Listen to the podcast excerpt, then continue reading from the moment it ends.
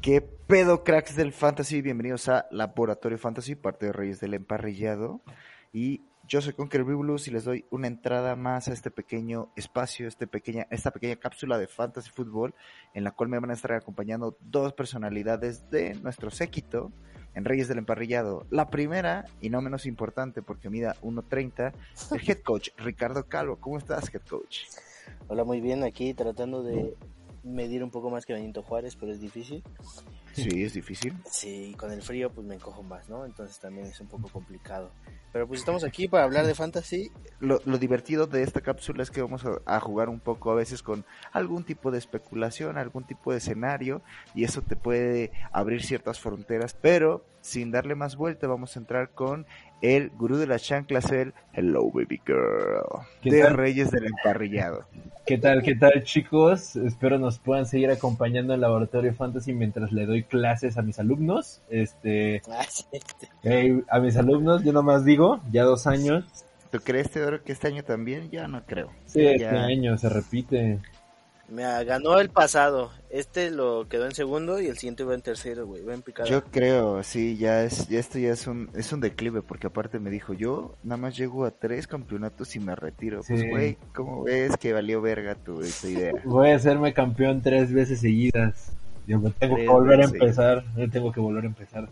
Pues bueno, chicos, si quieren el ego tan grande en Fantasy Football, quédense. Pero antes de empezar con el grueso del capítulo, vamos a unas pequeñas noticias. El día de hoy, Bleacher Report sacó un artículo sobre Dak Prescott y cómo los Cowboys están muy optimistas con poder, pues, llegar a un acuerdo con Dak. Pro Football Focus lo tiene como el free agent número uno overall de todos los que hay. Y todo mundo en el mundo de fantasy necesita saber cuál es el destino de Dak Prescott para saber si en sus fantasies es viable Zeke Elliott, a Mari Cooper, Michael Gallup, CD Lamb, cualquier personalidad que se vaya a encargar de estar en el cuerpo de receptores y en general en esa ofensiva. Entonces, head coach, yo estoy muy de acuerdo en que Dak se va a quedar en Cowboys, pero siempre pasan cosas, más en este mercado de corebacks que se ha vuelto una locura, ¿o no? Entonces, ¿tienes alguna perspectiva por ahí? Pues mira, realmente yo no soy muy fan de Dak Prescott, en especial de los Cowboys en general. Y no sé, de que es muy buen prospecto fantasy, lo es, porque ya vimos lo que hizo con Teodoro y sus milagros mágicos de 40 puntos en un partido para recuperar después de, de la derrota que estaba teniendo contra Atlanta. Milagros, Pero... milagros desesperados, como es milagros sí. inesperados. Le mandé Watts, le mandé Watts y le dije, oye, tienes que jugar chido, que voy a perder y jugó chido, la neta. Pues sí, pero también tenemos que tomar en cuenta la lesión, que no fue cualquier tipo de lesión, o sea, es una lesión muy, muy fuerte. También yo siento que más que quererse quedar con Dak Prescott, siento que no sería buena idea quedarse con Dak Prescott y tendrían que empezar a reestructurar todo el equipo para crear una cultura deportiva que, que crezca juntos y que no esté todo alrededor de Ezequiel Elliott y su ego. Y ahora Dak Prescott, que seguramente si firma será un contrato multimillonario. Pues claro. Sí, sí, ni mira, tienes razón. Igual Idak no era el más movible, pero sí te llegaba a mover las cadenas con sus piernas. O sea, realmente sí era un, una parte de su upside. Teodoro, pues, tú más que nadie lo llegaste a ver y a sentir. Tú estás de acuerdo que debería quedarse, ¿no? Este, pues no es que esté de acuerdo, no. Yo estoy seguro que el dueño Jerry Jones de Cowboys ama a Dak Prescott, así que va a hacer todo lo posible para que se quede. Y si en es, Sí, prácticamente. Y si, y si en ese, en esa idea necesita cortar algunos jugadores que la verdad no han, no tuvieron una gran participación el año pasado, pues lo va a hacer. Yo veo que Cowboys está seguro con Dak Prescott.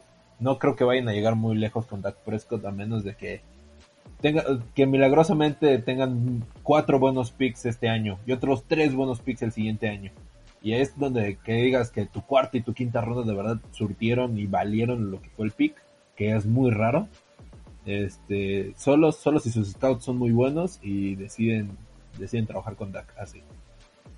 Obviamente van a, bueno, yo creo que es la opción, pero pues ya tendremos que ver qué es lo que pasa en este valiosísimo mercado llamado ¿qué pedo? ¿Quién me ofrece más? ¿Y qué es lo que chingados está pasando? La segunda noticia del día de hoy es que los Philadelphia Eagles planean, pues ahora sí, liberar a Alshon Jeffrey. La semana pasada se anunció que es muy probable que vayan a recortar, más bien es casi seguro que van a, que van a recortar al ya experimentado de Sean Jackson. Y ahora Alshon Jeffrey también presenta la oportunidad de liberar un buen espacio en el salary cap. Con todos los movimientos que están haciendo, todo parece indicar que los Philadelphia Eagles van a seguir alimentando este joven cuerpo de receptores. Entonces, me encanta la idea y me encanta lo que puede suceder en este draft. Head coach. Tenemos que seguir drafteando receptores, ¿no? Hasta pegarle al gordo, ¿no? Definitivamente. Eh, pues Águilas, como organización, es igual que, que Bueno, de hecho, toda la, la división. Este. O sea, es, esa división es básicamente lo mismo, pero con diferentes colores. Y pues ya Sean Jeffrey, en primera no sé ni por qué se quedó en Águilas este año. Ya lo debieron haber cortado desde hace pues un tiempo. Y si les va a ayudar a liberar espacio en el, en el tope salarial, pues bienvenido. En, 11 milloncitos, papá. 11 milloncitos que no se le niegan a nadie. Y en el draft hay, pues este tal vez no será el de los mejores receptores que ha habido en, en la historia de los drafts, pero claro que hay mucho talento por ahí que podrían hacer algún tipo de trade para avanzar unas cuantas posiciones y agarrar a alguien mejor. No, yo creo, yo creo que hay bastante profundidad en, en la parte de los receptores, pero de todas formas me mantengo, ¿sabes? Un poquito a la expectativa, porque como, como todos los años vamos a tener que ver qué pasa. Ahora, en una de esas, Filadelfia hace algo loquísimo, como agarrar a puta Mika Parson, ¿no? El linebacker de Penn State. Entonces, que no es completamente loco, pero pero no sé, o sea, a veces me confundo un poco con esta franquicia. Y pues si eres un jugador de fantasy, lo más probable es que quieras estar a la mira de ya sea Jalen Rigor, ya sea, ¿cómo se llama este chico que estuvo brillando un par de semanas? Que estuvo junto a Hightower y Arciega Whiteside del... Fulham, Travis Fulham. Travis Fulham. Y bueno, ok, después de estas noticias, ¿por qué no entramos al laboratorio?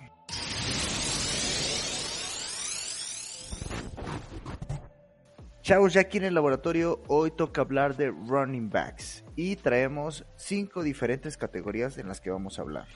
Vamos a ponerlos por como son. Aquí como Richie me dice que soy el pocho, les, voy a empezar a decir cuáles son las bestias del fantasy, jugadores que creemos que tienen un techo tan alto como lo podría llegar a ser 25, 30 puntos, dependiendo, pues ahora sí que, que pues, si los agarraste o no. Y, y, y, obvio, a ver, chicos, esta es una cápsula pequeña, no vamos a tocar todos los jugadores porque pues hay, hay, más bestias del fantasy, como podrían serlo Christian McCaffrey, como podría serlo Alvin Camara, si le siguen lanzando pasos, pases. Entonces, yo voy a empezar y voy a poner el primero en la lista. Y ese primer jugador que yo voy a meter es el fucking Nick Chubb. Nick Chubb esta temporada corrió para 1067 yardas. Güey, Katie, qué terriblemente. 1067 yardas. 191.7 fantasy points, perdiéndose una buena cantidad del, pues ahora sí que de la campaña, ¿no? Estuvo fuera algunos partidos.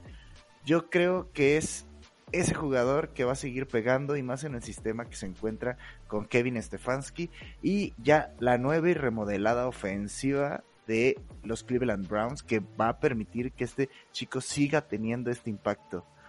Yo estoy de acuerdo con él y bueno, si también eres fan del PPR, llegó a tener su par de recepciones y eso lo hace un poquito más valioso si lo quieres ver así.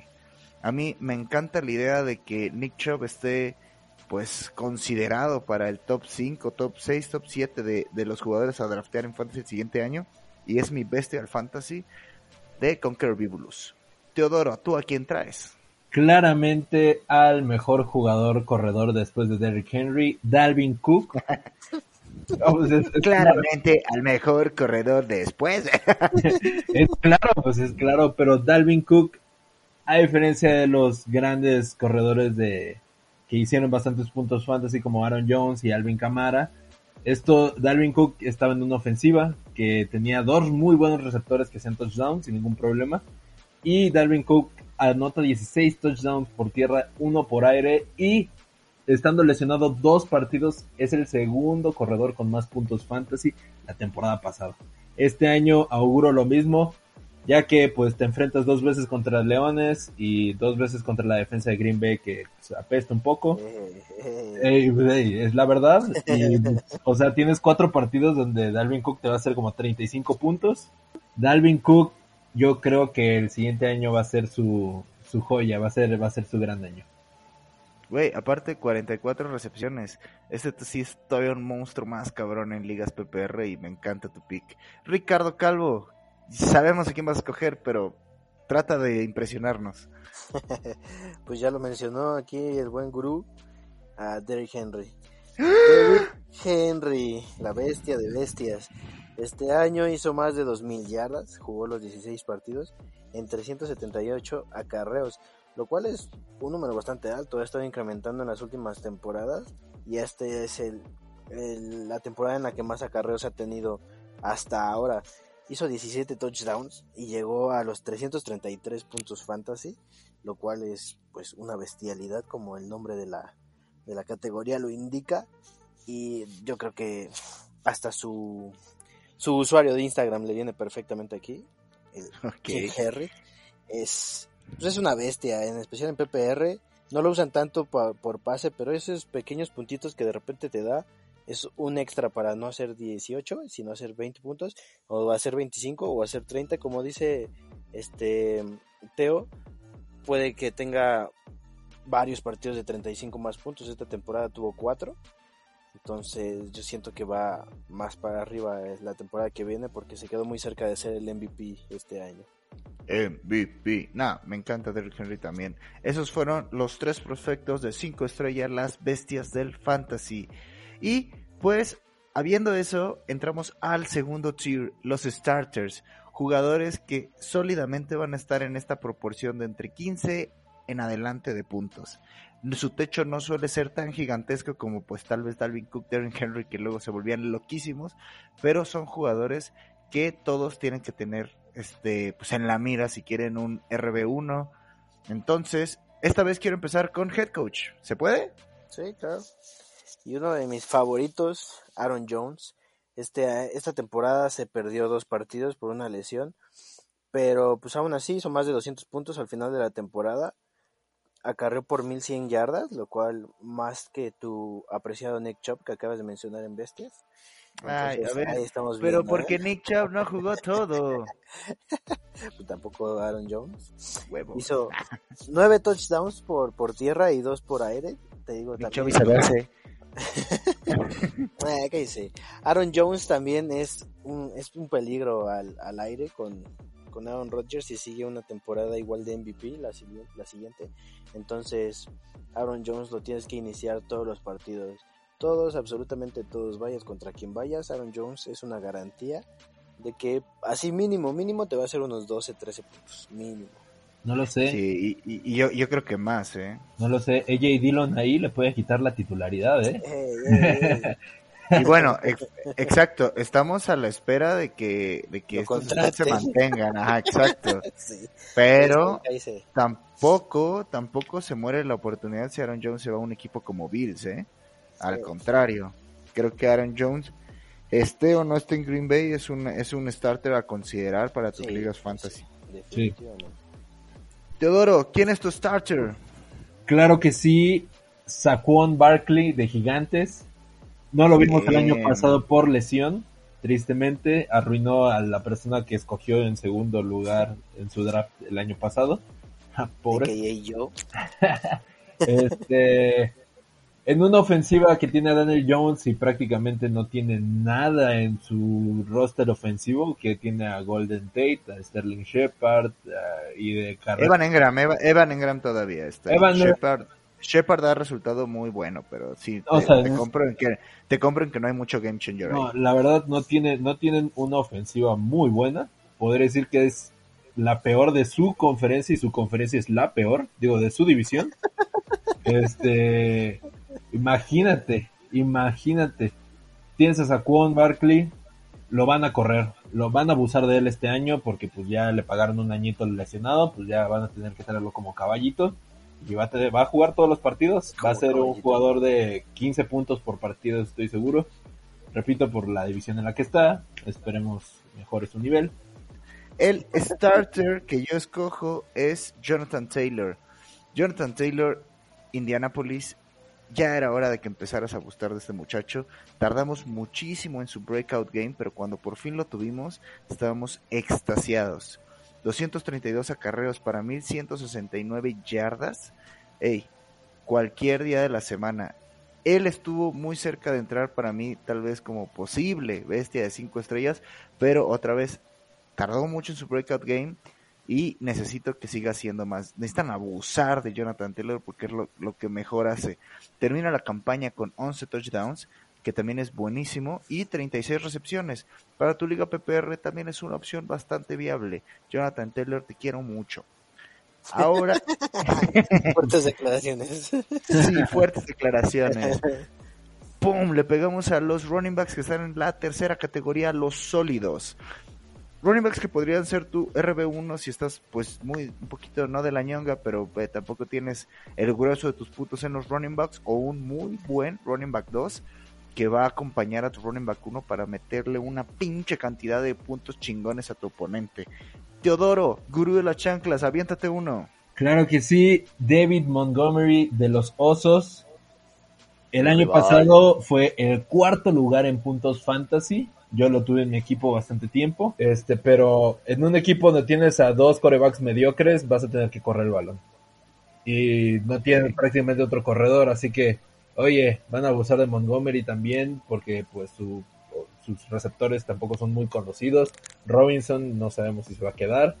Así que puedo ver a Montgomery tomando las riendas del equipo, esperando a ver qué es lo que hacen el draft los osos.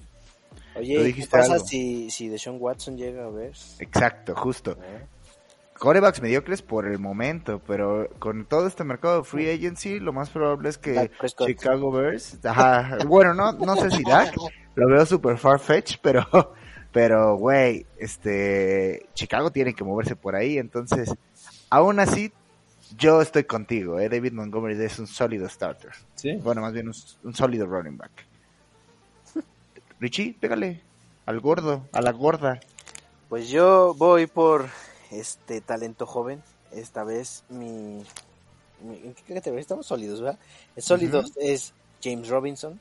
Gracias. James Robinson definitivamente para mí pudo haber sido el novato del año sin problema, eh, aunque el chico Disney se lo haya llevado.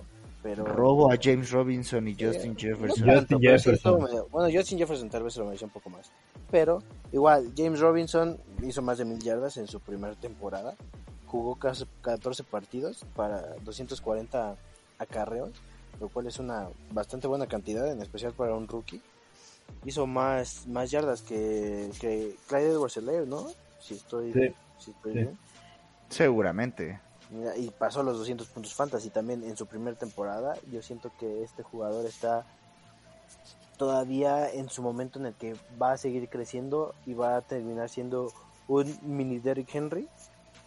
Y estaría increíble ver, ver a Jacksonville crecer tal vez por un corredor, porque ya vimos que pues nada más no tienen buen talento en el coreback, por mucho que me, que me duela decirlo esto del bigotín ya, ya, viene Trevor Lawrence y las acciones de DJ Shark y la Vizca Chenault se van a disparar a los cielos. Témele. Agárranos confesados, dicen los jugadores de fantasy.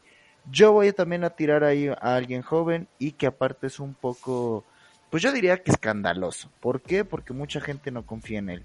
Yo tengo al Miles Gaskins y yo lo estoy poniendo por lo mismo de lo que vi el año pasado y creo que puede ser. Miami ahorita podría hacer muchos movimientos, güey. O sea, estamos desde que podrían traerse a Aaron Jones, como podrían draftear a Najee Harris o a Travis Etienne. Pero yo siento que la posición de running back está bien y en desarrollo con Miles Gaskins. Me encanta la producción que tiene este chico. Who tiene esta, este aire, no sé, al estilo güey, te puedo dar 20 acarreos o te puedo dar 9, 7 y aún así vas a estar cumpliendo con tus 10, 12, 13, 14 puntos.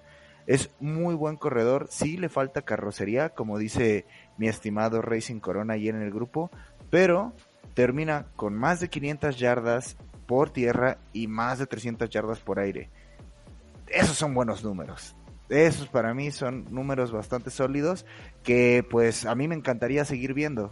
Y más Gaskins para mí puede ser un muy buen RB2 o un muy buen RB1 si no alcanzaste a draftear running back desde el inicio. Entonces, yo estoy contigo, Map Boy, como diría el Nico. Hoy estoy citando a mucha gente, el citador.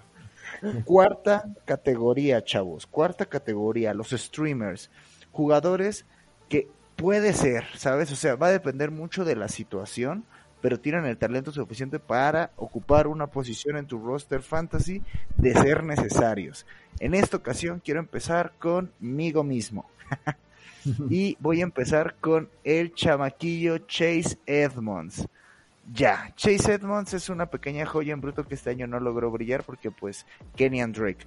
Pero ya en las últimas semanas estábamos viendo esta dualidad en el backfield que era muy divertida porque podías meter como a Kenny Drake como a Chase Edmonds y estaban más o menos en el mismo rango de puntos. Va a depender mucho de qué es lo que veamos, si Kenny Drake es vuelto a firmar o no. En el caso de no ser firmado otra vez, creo que más que streamer va a ser un sólido running back Chase Edmonds por el talento que tiene y la facilidad que tiene para entrar en zona roja a la, a la anotación, buscar esa parte. Entonces, yo lo estoy poniendo 448 yardas por tierra y 400 yardas por aire. Entonces en ligas PPR este es un increíble streamer que espero veamos brillar más. Ricardo Calvo, pégale al streamer. Pégale al frasco. pues yo estaba pensando, este es un poco más personal de lo que me pasó la temporada. Joe Mixon, que estuvo lesionado casi toda la temporada, pero no lo quise soltar ahí se quedó, se quedó en mi reserva de, lesiones. Y pues ahí estuvo conmigo, estuvo todo el camino hasta mi cuarto lugar. Ah, no, mi tercer lugar, perdón, ya me estoy demeritando yo solito. Y pues ganó, lesionado y todo, quedó en tercer lugar conmigo. Jugó solo seis partidos por 428 yardas totales, pero hubo un partido de ahí en los que hizo casi la mitad de sus puntos totales, que fueron 42 en un solo partido. Pero también tienes que encontrar el partido adecuado para meterlo porque fue contra Jacksonville. Entonces, y, un, jugador y un jugador pesado, caro, eh, o sea, es un jugador que el año pasado te salió carísimo y el siguiente año probablemente también. Y nada más como dato curioso, Joe Mixon tuvo 119 intentos de acarreo, Chase Edmonds 97 y Chase Edmonds tuvo 20 yardas más por tierra. Entonces, me gusta que lo hayas metido en streamer porque eso es un castigo divino por parte del Laboratorio Fantasy por haberle hecho eso a nuestro. Lo odio. Carlos Teodoro, el gurú de las chanclas. ¿Qué traes de streamer? Mi streamer va a ser J.K. Dobbins de Baltimore Ravens. Tuvo una buena temporada, en una ofensiva donde el coreback es el que más corre, por eso lo pongo de streamer, porque nunca vas a saber qué día es el bueno de él. Creo que ahorita que ya está Ingram ya no está en el equipo, pues creo que es más lógico a, draftearlo y agarrarlo y ponerlo en tu equipo titular. Pero sí, se liberan un poquito más las dudas, claro. pero todavía tendría un poco de problemas, ¿sabes qué? A lo mejor de flex en este partido. Si es que tengo dos mejores corredores, si no los tengo, pues me voy con J.K. Dobbins, pero es un streamer porque pues eh, a Lamar Jackson como le gusta podría estar en tu bench o podría estar en tu titularidad. Sí, claro. Me encanta. Y sí, fueron 805 yardas por tierra y imagínate, Antonio Gibson tuvo 795 nada más. Entonces, los números pues te dicen alguna parte y me gusta que lo hayas puesto como streamer. Te lo juro que se me hace muy llamativa esa idea. Solamente igual, como un pinche castigo a todos los pendejos de Baltimore que me chingaron en varias ocasiones. Entonces, Teodoro, el Hello Baby Girl, de Reyes del Emparrillado.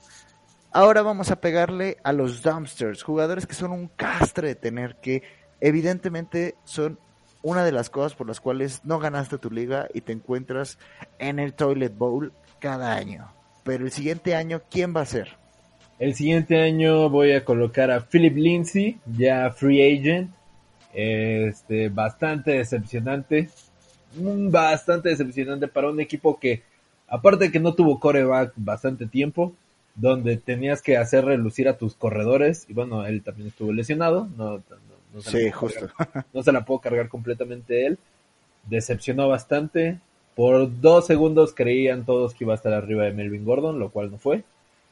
Y pues yo lo pongo en el basurero. Si llega a tener un buen inicio de temporada, no, sabes, no, no lo draftearía, ni siquiera lo, bueno, a lo mejor si tengo un lugar por ahí y veo que sobra él, pues, ah, ¿por qué no? Pero no lo draftearía totalmente. Sería alguien del que me apartaría. Muchas personas están pensando en que lo van a volver a recontratar. Y 500 yardas en 118 intentos, esos son números de Jamal Williams no es mame. Entonces, no, pues no estoy diciendo que sea mal, solo estoy diciendo Jamal Williams. Evidentemente es el back inferior, al menos lo fue en la temporada pasada. Entonces, aguas con Philip Lindsay, ni modo Philip, al dumpster. Tú vas a ser de esos running backs que agarramos ya, ya, ya por compromiso. Richie, ¿quién es tu dumpster? Otro que es un poco personal y que seguramente no se va a mm, quedar fuera de, de los picks en el draft, James Conner. James Conner yo le había puesto todas mis esperanzas la temporada pasada, no esta, la pasada, y se lesionó. Aún así seguía confiando en que iba a regresar, era mi Joe Mixon de la temporada pasada. Esta temporada lo volvió a draftear en algunas ligas y se volvió a lesionar. Y los partidos que jugaba solo tuvo un partido que puedes decir que era bastante bueno, los demás sí fueron realmente mediocrillos. Y este no, no hizo tanto. Jugó, jugó 13 partidos, de los cuales 11 fue titular, para 721 yardas en 169 acarreos. No suenan tan mal, tan malos números, pero también estar dependiendo de un corredor que se ha estado lesionando tres temporadas seguidas, perdiéndose partidos por lesiones, es algo ya complicado y yo les recomendaría fuertemente que no lo seleccionaran nunca. Y es justo también parte, mira, fueron 13 juegos esta temporada, ¿no? 13 juegos en los que estuvo activo. De esos 13 juegos hubo uno, bueno, aquí alcanzo a ver uno, dos, tres, hubo tres juegos, no, cuatro juegos que tuvo menos de 7 puntos fantasy. Eso significa que sí o sí, si este era tu running back 2, te quedó debiendo, tal vez le faltó meterte ese punch para que tú ganaras tu partido. Y si era tu running back 1, estás perdidísimo. O sea, entonces James Conner sí suena feo porque también me caes muy bien y creo que merece la oportunidad. Pero sí, el dumpster por el momento suena bien y más pensando en que o tienen un, un, un, una mezcla de corredores el siguiente año en Steelers o simplemente ya no estás en Steelers, güey. Y para mi dump, que evidentemente es el clásico, yo voy a tener que meter a Sonny Michel por razones ya divinas. Sonny Michel, todavía el año pasado no sabíamos quién iba a ser el back principal y estábamos, no, pues puede ser Damien Harris, no, que pues podría ser Rick Burkett porque tiene experiencia otra vez, no, que podría ser este, habían traído a un chico ahí de Texans, pero Sonny Michel este año termina jugando la cantidad de solo nueve juegos en esos nueve juegos, 79 acarreos para casi 500 yardas tampoco suenan muy mal, pero no puedo depender de ti, güey. Por más que tengas estos chispazos, no me va a hacer ganar la liga y probablemente me estás ocupando un lugar en el, en el, en el roster si no, si no tengo el injury reserve que me va a costar. Entonces, Sonny, la neta es que huevos, puto, al dumpster. ¿Sabes, ¿Sabes quién se nos olvidó poner en el dumpster? Cualquier jugador que sea el segundo corredor de Titanes. Efectivamente. Nada, pero ese güey, pues evidentemente no puedes mandar al... Bueno, sí, güey. O sea, qué cagado porque... Pues sí, güey, la neta, imagínate, imagínate tener una carrera, decir, oye, vas a estar atrás de Derrick Henry, nunca voy a jugar. Ay, no. Pero pues no podíamos mandar al Dobster algo tan lógico. Entonces, ¿qué tal si pasamos al final de este episodio con la fórmula. El episodio hoy es de fucking running backs. ¿Y qué creen? Que pues vamos a hablar de los dos running backs rookies que están considerados que podrían ser en prospecto el 1 y el 2 que muchos analistas los tienen uno arriba del otro, o sea, creo que en overall han de ser los prospectos 17-18, suponiendo que, que sean así. Y estamos hablando de Travis Etienne y Najee Harris. Ahora, nosotros nos hemos tomado la oportunidad de hablar con ellos y preguntarles, güey, ¿quién se la pela a quién? Un Travis dice, él me la pela a mí, Najee dijo, no, a mí me la pela él, y ya lo tendremos que resolver con las puras investigaciones y datos que traigamos. Primero que nada, quiero levantar la pregunta en la fórmula.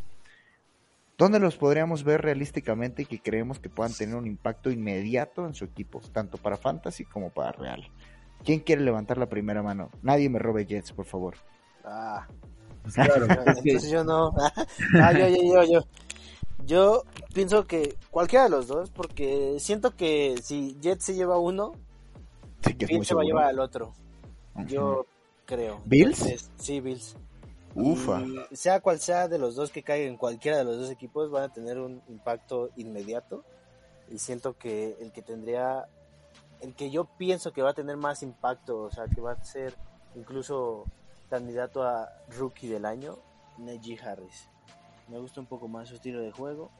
Eh, ha estado progresando gradualmente todo, todas sus estadísticas, sus acarreos, sus yardas totales, sus touchdowns. Todo ha sido un progreso lineal. Entonces siento que en la NFL va a seguir ese mismo progreso. El equipo al que creo que se va a ir uno de ellos va a ser a Cardenales.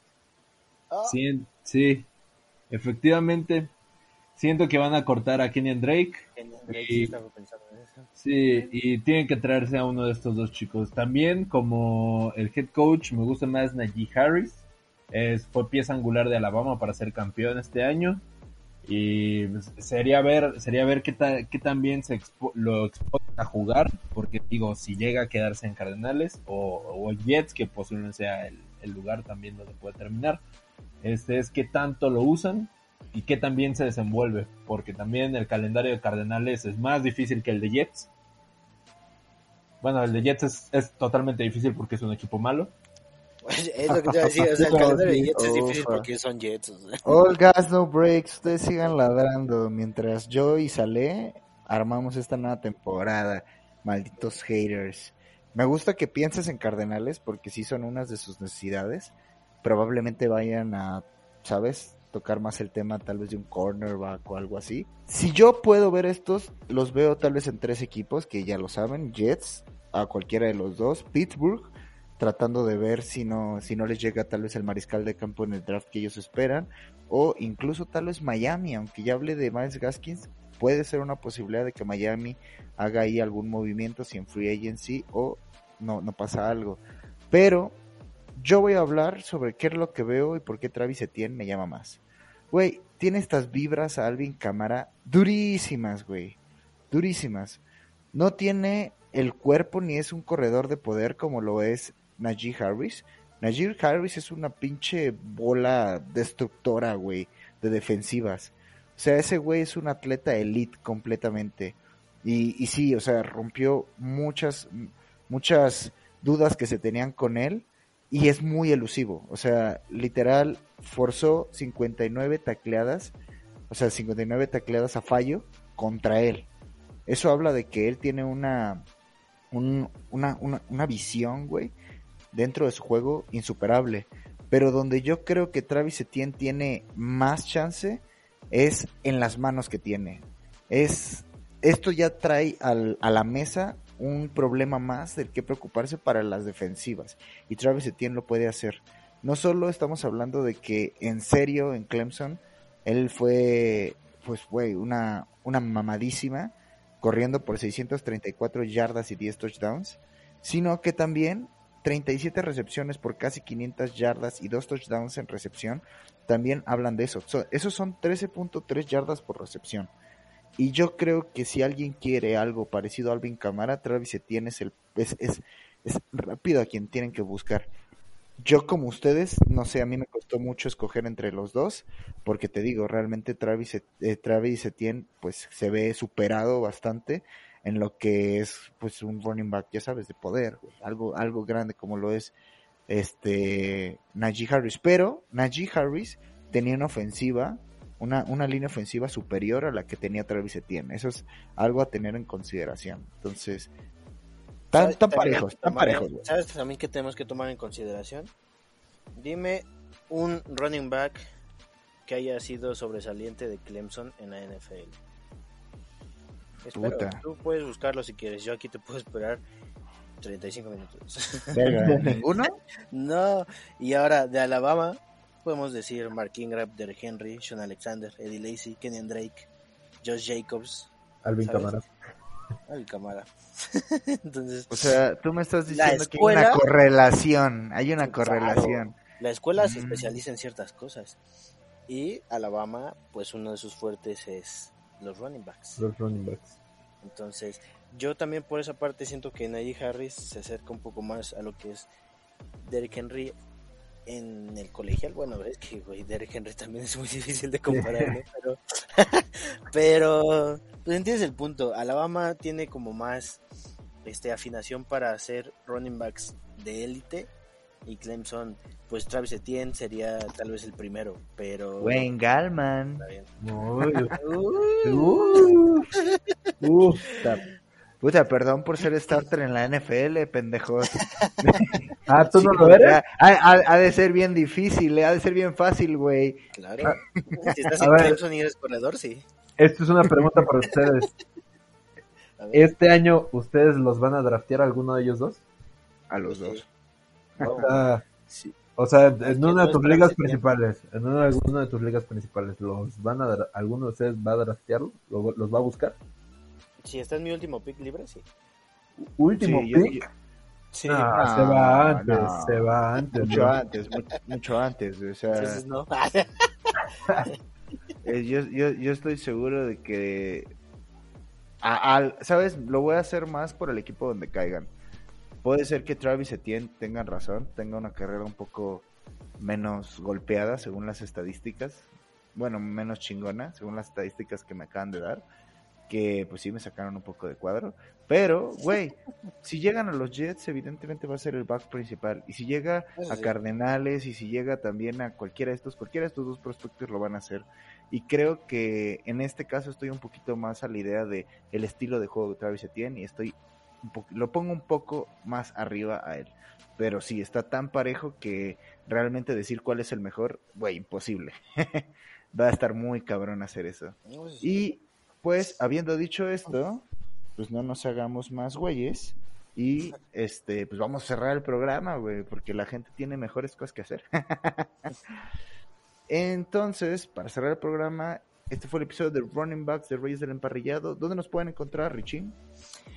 Pues en Reyes del Emparrillado en todos lados, Instagram, Facebook, Twitter, Spotify, eh, La Tundra Podcast MX también, en Twitter. Y, y creo que ya por ahora. Sí. Teodoro, ¿dónde te pueden encontrar a ti? Metro Eugenia. En el Metro Eugenia, vayan a buscarlo. Si lo ven, avientenle un pan. Si quieren ver chidos, avi- si quieren ver chidos, avienten unos 5 para todo el equipo. Y yo soy Conqueror Biblos, me pueden encontrar en todas mis redes sociales como arroba Fantasy Conqueror o Conqueror Fantasy. Si es en Instagram, vayan a darnos un poco de amor, suscríbanse al, aquí a Spotify. Ya tenemos 15 nuevos suscriptores nada más en esta semana que pasó y eso me agrada mucho. Vamos a seguir creando contenido para ustedes. Y este fue el laboratorio aquí en Laboratorio Fantasy. Vengan a experimentar un poco más con nosotros y besos en el yoyopo a todos. Adiós.